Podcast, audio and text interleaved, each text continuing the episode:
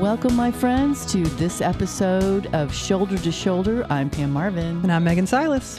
We thank you so much for walking with us on this journey. We're continuing a four-part series really on chaste living, but we're going to start to really tackle some of the more difficult and uncomfortable topics. And I'm really so glad that uh, my friend Megan, that's one of the reasons why I love our friendship, is because she can tackle them straight on where I'm more... Eh, timid and whatnot, but she's helping me to be more bold, and I'm so very thankful for that, because we have a lot of interesting, great, and lively conversations to have together, and I, I really appreciate you. Well, I appreciate you, and I'm glad that we're going to be talking about this topic of um, same-sex attraction um, and homosexuality, because obviously in our day and age, it's become such a big issue. I mean, it just seems like you cannot turn anywhere without it it being presented as a good in, you know, T V and uh, commercials. I, I find it's so often just like,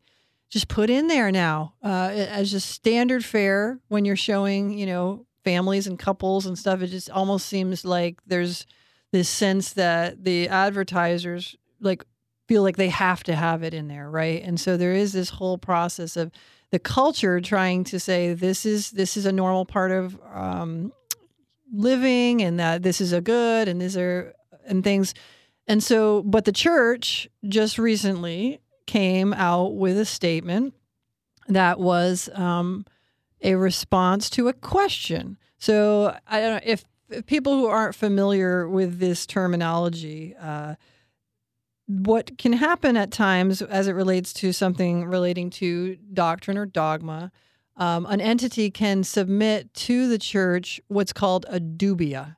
A dubia is a doubt. I actually think dubia is plural. If you're talking in Latin, it's a dubium if it's only one. But anyway, sorry, that was geeky of me. I apologize. I appreciate it, though. But anyway, uh, so a dubium was submitted to the Congregation for the Doctrine of the Faith, asking specifically the question, does the church have the power to give blessing to unions of persons of the same sex? So this is a very interesting question in the sense of it is asking about whether there are limitations on power of the church. So for people who, you know, just want to think that the church is power hungry and wants to say it can do whatever it wants, the answer to this dubium says... negative. No. The church does not have the power to bless same-sex unions. And it goes on to say why. And now we're not going to read that whole response, but we are going to talk about what the church's thinking is in, you know, giving this response. Because we need to understand... as it relates to the question of same-sex attraction and homosexuality, what the church teaches and why. And for those of you who are might thinking that the church teaches it's wrong simply because it's a backward, not with the times institution that hasn't caught up with, you know, the new realities of human experience. Um... Well, if you really, really believe that, then you don't have faith in what the Bible teaches and what has been handed down as the tradition of not just Catholic faith, but the Christian faith, yes, in all its forms from time immemorial. Yes. This is the reality that... it has always been understood that in, as it relates to human sexuality, that it is properly ordered when between a man and a woman within marriage for the begetting of children. Sex is itself an act that is ordered towards a result. Okay, now I have to like parse a little bit. I want to be more specific here because, you know, given what I do, I am a fertility care practitioner, and we talk about human sexuality all the time. and properly is talk about sexual intercourse, because uh, overall sexuality, the largest sexual organ is your brain, mm-hmm. and human tenderness and love is really the heart of human sexuality, not sexual intercourse. So I just right. want to make that parsing because, mm-hmm. you know, for clarity's sake there. Right. And I think that that very topic is something that is discussed a lot as it relates to this issue. And for the folks who, you know, believe what the church teaches is true, that sex is only, you know, properly ordered when experienced within a sacramental marriage, just like we spoke about in the last podcast when we were giving an introduction to the idea of what chaste living looks like. There is a separation between the act of having sexual intercourse and a desire or an emotional draw towards somebody that doesn't get lived out in the physical. And so you've heard it, I'm sure, said time and time and time again, the Catholic Church does not teach that having a same-sex attraction is a sin in and of itself. It does not. But it does teach that that is not a properly ordered desire. So to then encourage it through engaging it physically, that's when you get into the sin. Or even if you're going towards, you know, fantasizing about things that are sinful, you know, God says in the form of Jesus Christ, if you have lusted after a woman, you have sinned, right? So he's saying basically to imagine the act in your mind with the full consent of your will is basically akin to engaging in the behavior, right? Wow. So that goes yeah. from, you know, heterosexual, homosexual, same-sex attracted, you know, opposite-sex attracted. If you're allowing your mind to live out the act, that in itself is sinful. Now, to actually go forward and do it, that is, you know, an even increased sinfulness. Okay, question. You, you keep using homosexuality and same-sex attracted like separately. Do you make a distinction between those two? Um, I do, in the sense that homosexuality as a term really does imply more about action than same-sex attraction in my mind. You okay. know, and, and I think it's gotten to the point where, is there a hard and fast like term? I would say if somebody says, I'm a homosexual, it mean they're saying I am attracted to other people of the same sex. And when they use that term, are more likely to be living it out in a way that, because like you said, sex is not the same as desire, right? And so if you're if you're a homosexual, you're actually engaging in homosexual sex. Relations. Relations. Mm-hmm. That's different than simply stating, I am same-sex attracted. The I am find myself attracted sexually towards people of the same sex, but it doesn't imply at all that you're actually engaging in the behavior. Right. Okay. So you're it's like different degrees, so to speak.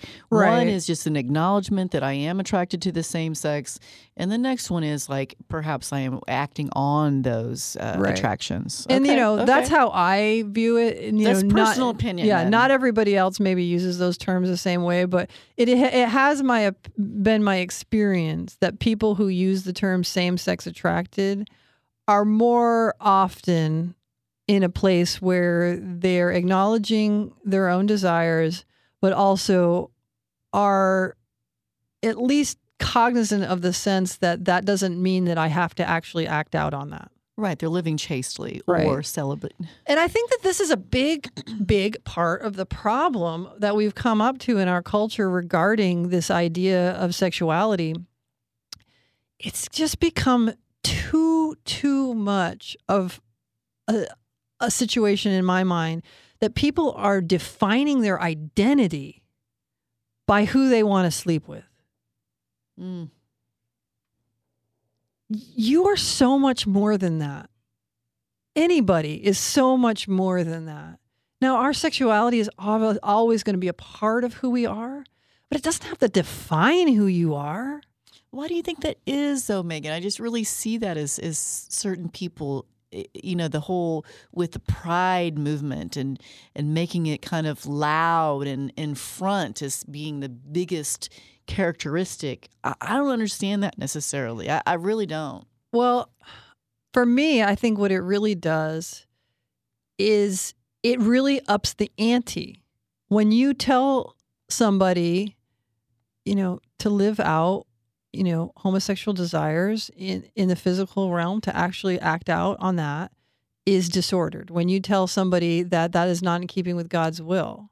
Well, if somebody says, comes back at you and says, how can you say that? I am who I am, and this defines me. And so now you're telling me that I can't be me.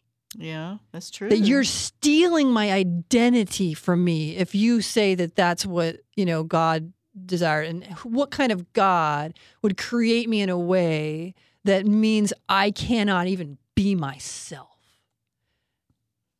So if you up the ante that far, if you say that my identity is completely defined by who I want to sleep with, to say anything against living that out is to say, not only can you not, you know, what, have what you want as far as, you know, who you want to have sex with, you can't even be you.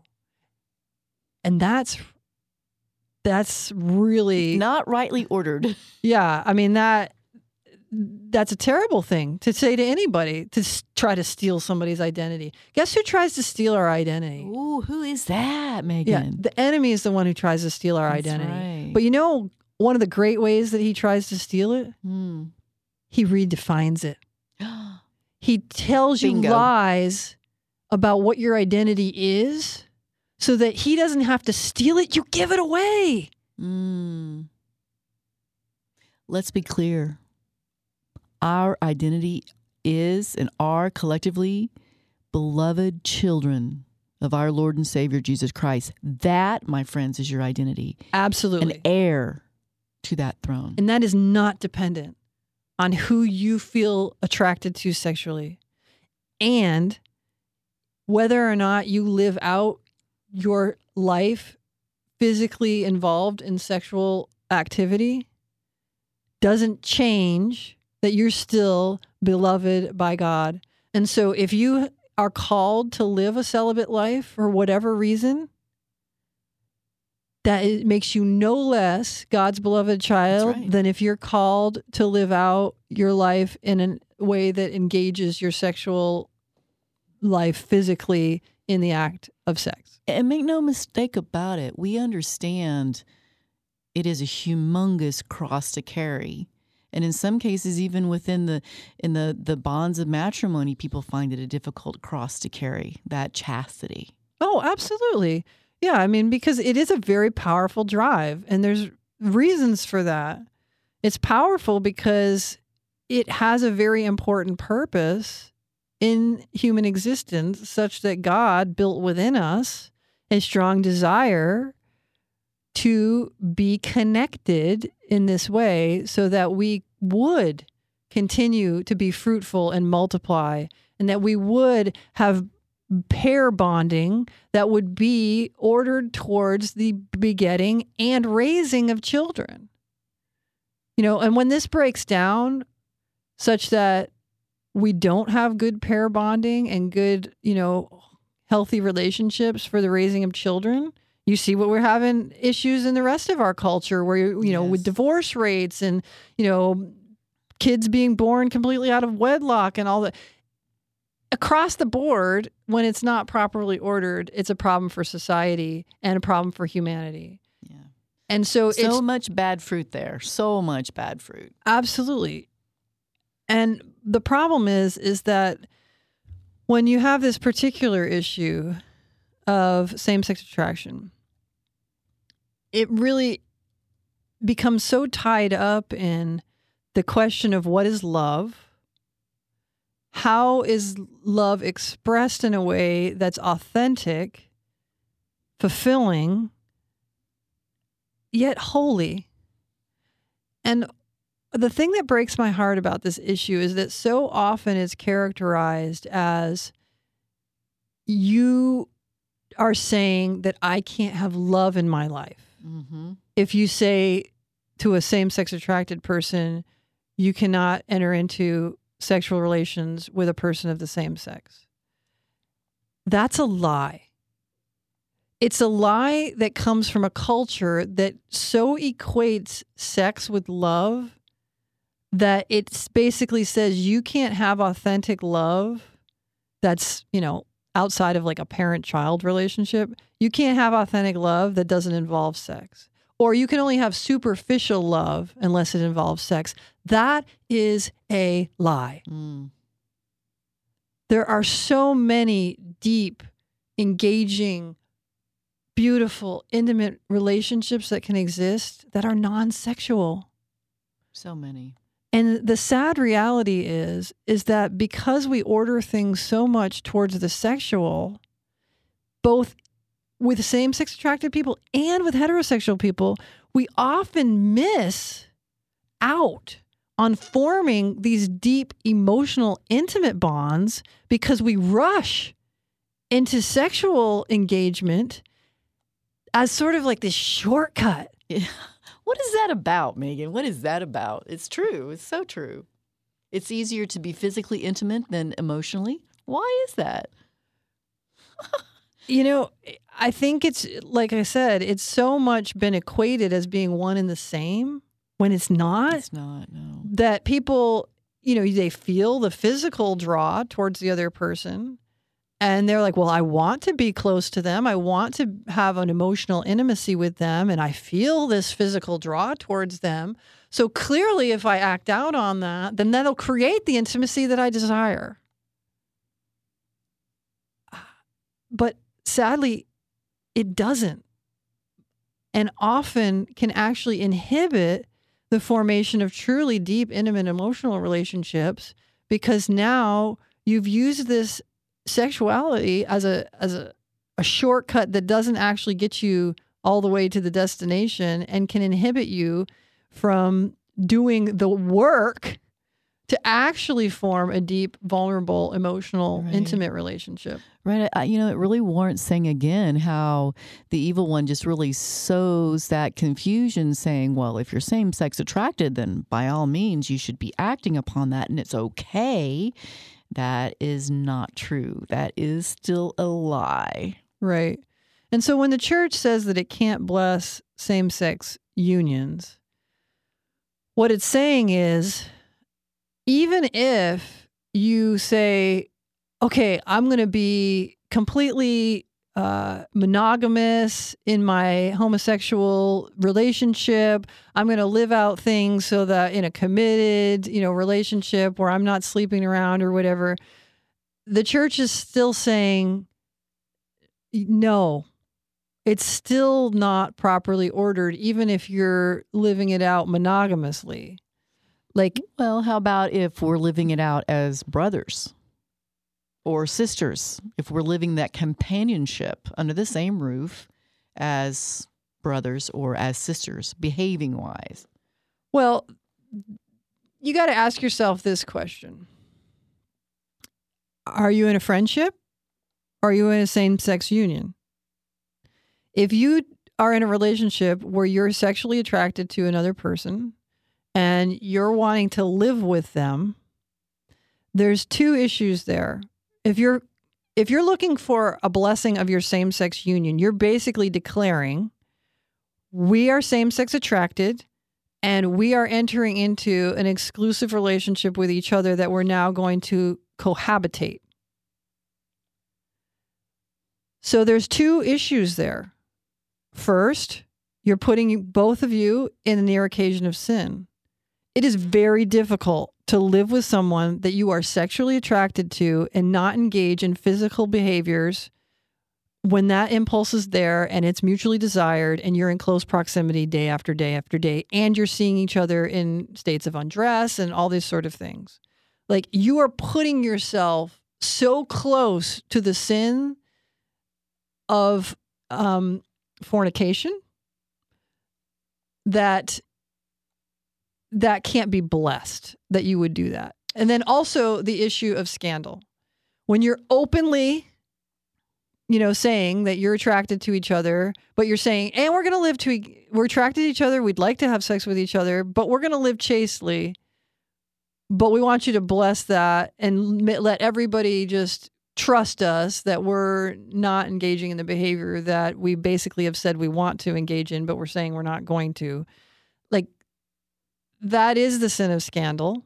It's just the same as if a couple who is heterosexual is is clear, they're a couple, they're holding hands, they're, you know, acting like a couple, and they say we're going to live together before we get married, but we're not going to do it yet. Like, that's the sin of scandal, because everybody sees that and is like, well, uh, I have a hard time believing that and, and everything. And yeah, yeah. I, I guess, you know, I have a little bit more difficulty with this one, Megan, myself, because I do believe in the strength of um, kind of that fortitude and the grace if God has you in that place. You know, I wouldn't want my kids living together before marriage. Let me just say that. Um, but when it does come to the, the same-sex couples, do I believe that with God's grace that they can live as brothers, um, that in our humanity we have enough strength and ability to do that with His grace? I do believe that. Oh, I'm not saying that that can't happen. I'm not saying that at all. But what I am saying is, if you are clearly publicly out there as a couple who is same-sex attracted, and then you're going to move in together and ask the church to bless that with the say- saying that, well, we're going to be chaste.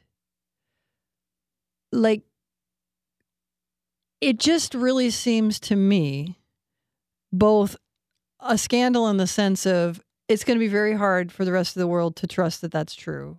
Now, do you want to live your life based on what other people think? Probably right. Not. Yes. But the reality mm-hmm. is this. I don't think we can dismiss the truth that you have put yourself in a very significant near right. occasion of sin. Right. You can have a really deep, beautiful, intimate relationship and still not live together.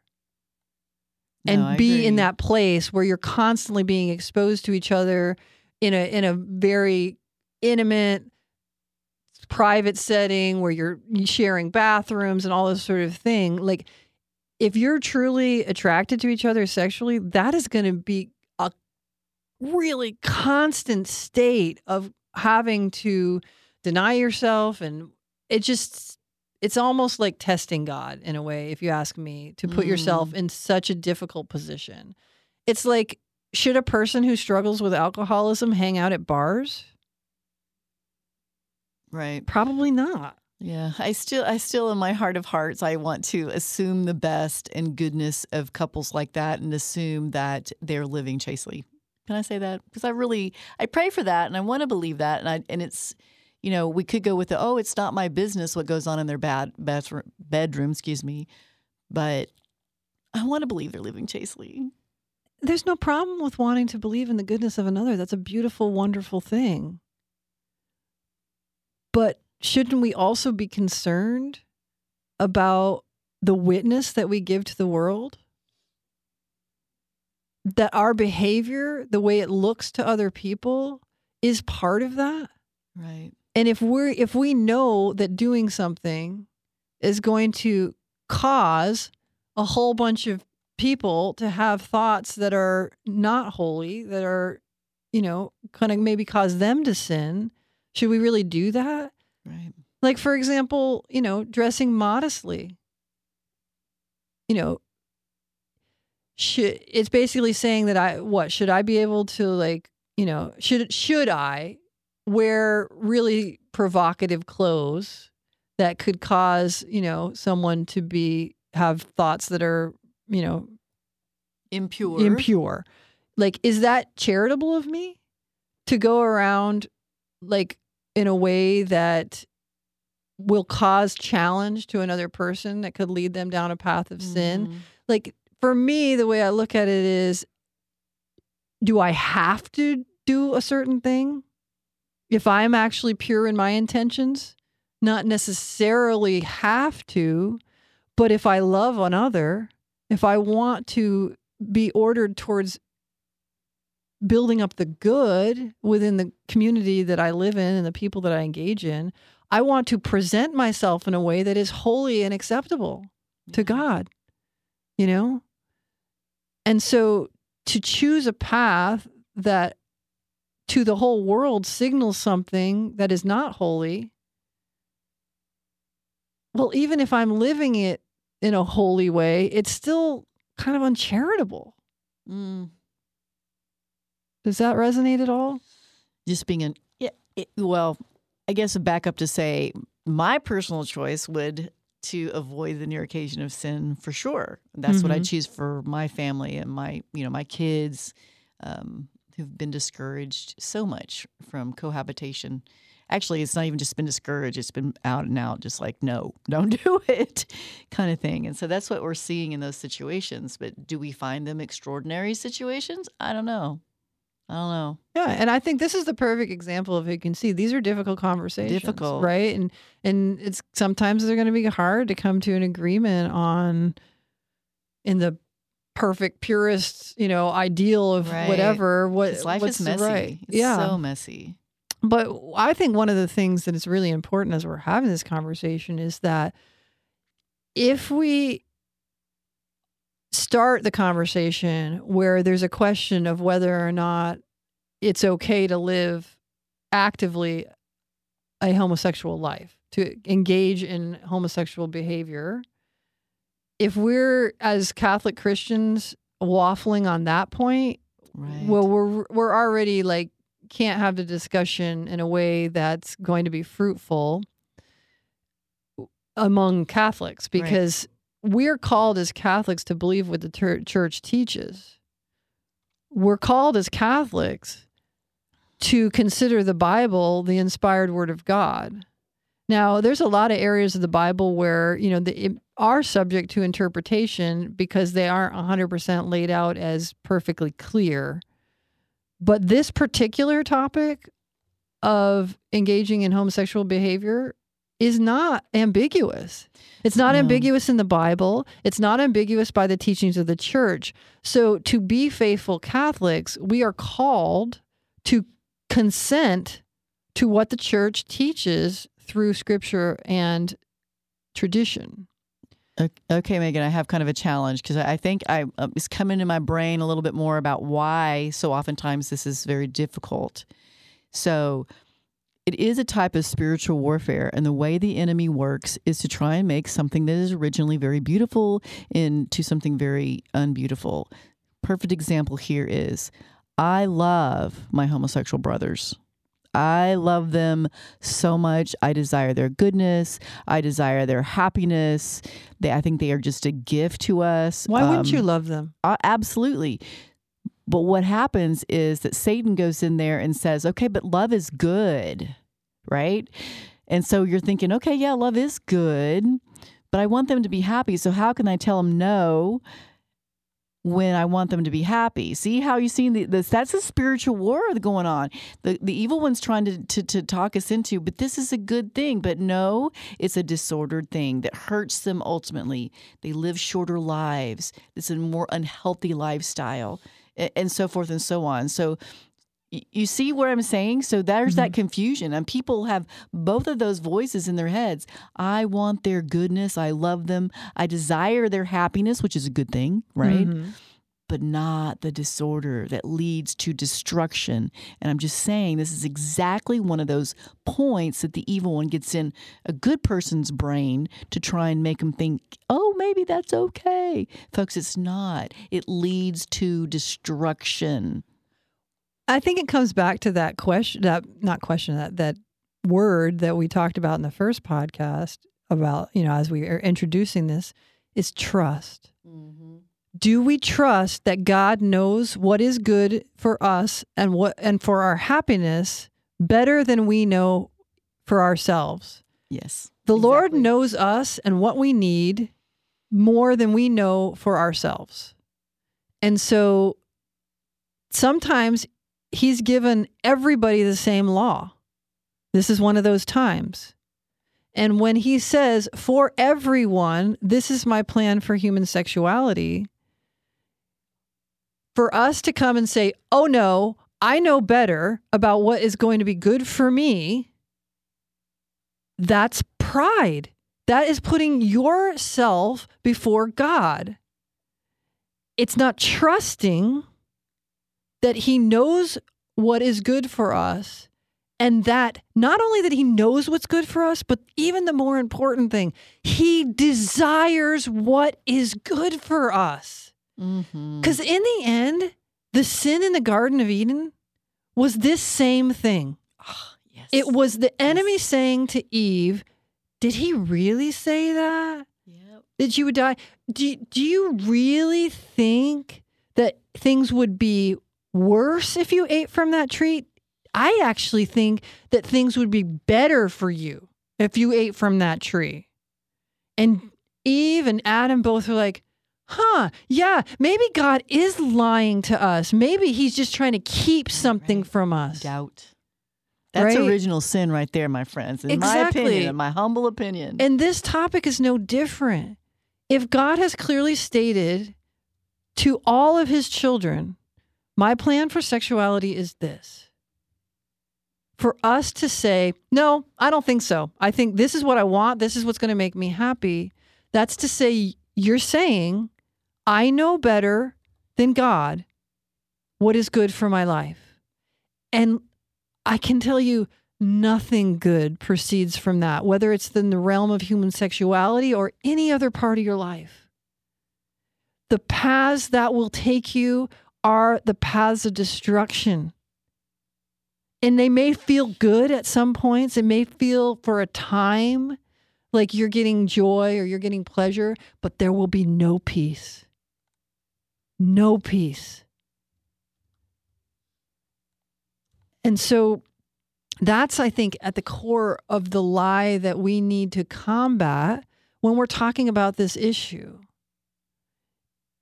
It's not that we're trying to take something away from people who are same-sex attracted. We're trying to give them an offer of an idea that there's even more. There's something more beautiful, more fulfilling, more joyful than even this thing that you think you need, that you think that you can't live without. If you can just trust that God loves you and desires your good, that there is so much more than you can even imagine. Trust him, my friends. Trust him. That's the bottom line right there. I mean, it's said a, a million times, and I'll say it now. So often, everyone wants to look at what the church teaches as just no, no, no. But it really is, at its core, a yes to something greater. Something greater. Oh, that's put so well. Yes, it is. You know, and you, as a same-sex attracted person who desire to live in accordance with God's will, and may mean, may mean that you have to live a lifetime of celibacy. It may mean that. It it may mean that God's going to bring some healing into your life, and then, you know, change your orientation such that you do desire an opposite-sex person, and then you could enter into a marriage. That may happen. It may not. Either way, God has good things for you when you live according to his will. Right, right. And he will not deny you love. No. The lie that you will live a life without love if you don't act out on your same-sex attraction, that is straight from the enemy, because God wants love for you. He has so much love for you. Yes, and so we just won't, don't want to really just um, single out our same-sex attracted homosexual brothers and sisters when it comes to this very difficult topic of sexual sin. That's why Megan and I are going to be continuing on the next podcast to be talking about fornication, right? Mm-hmm. Yep. It's so related. I mean, it really is so related. And I think one of the things I, I do want to state before we move off of this topic of homosexuality and same-sex attraction, it had, you know, this is something that I have talked about with friends many times. you know, you may hear me talking here and think, oh, well, Megan's kind of really hard-hearted on this whole homosexual thing and, you know, whatever. That couldn't be farther from the truth. I really, really have a heart for people who struggle with same-sex attraction. Amen.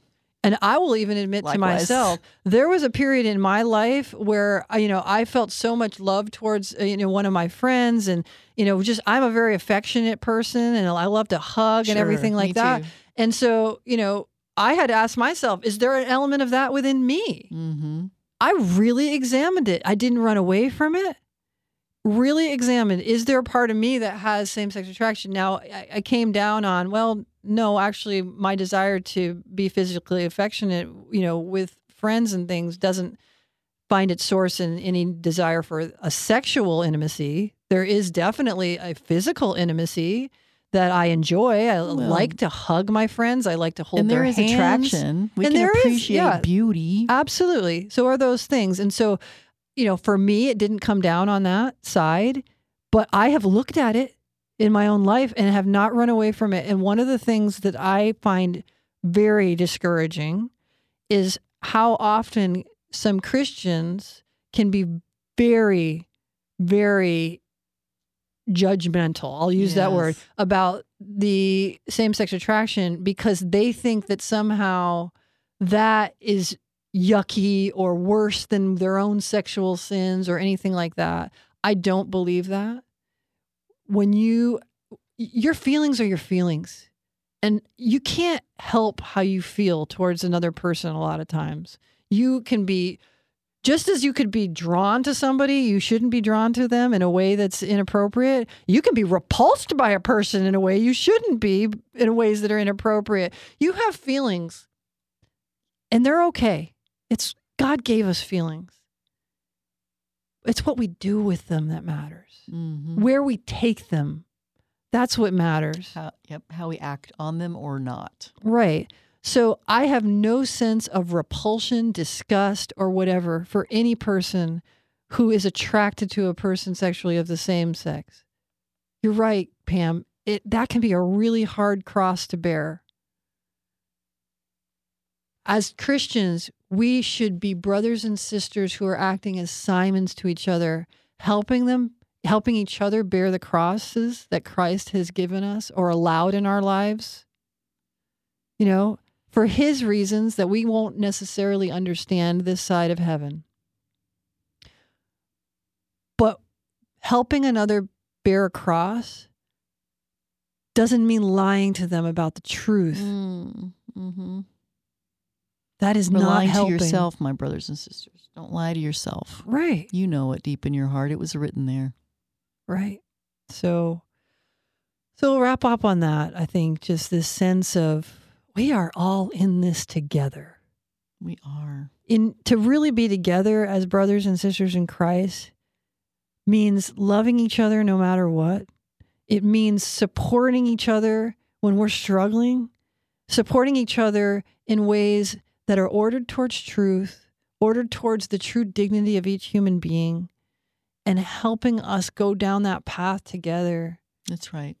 Let us not give up on one another, just as our Lord never gives up on us. Yeah, and don't let the enemy or the culture try to put us into camps to to be like, you're on that side, I'm on that side, and we're just going to fight. Then yeah, we, we can't understand each other. Like, you know, you you hate me just because you believe that, or you hate me because you believe that.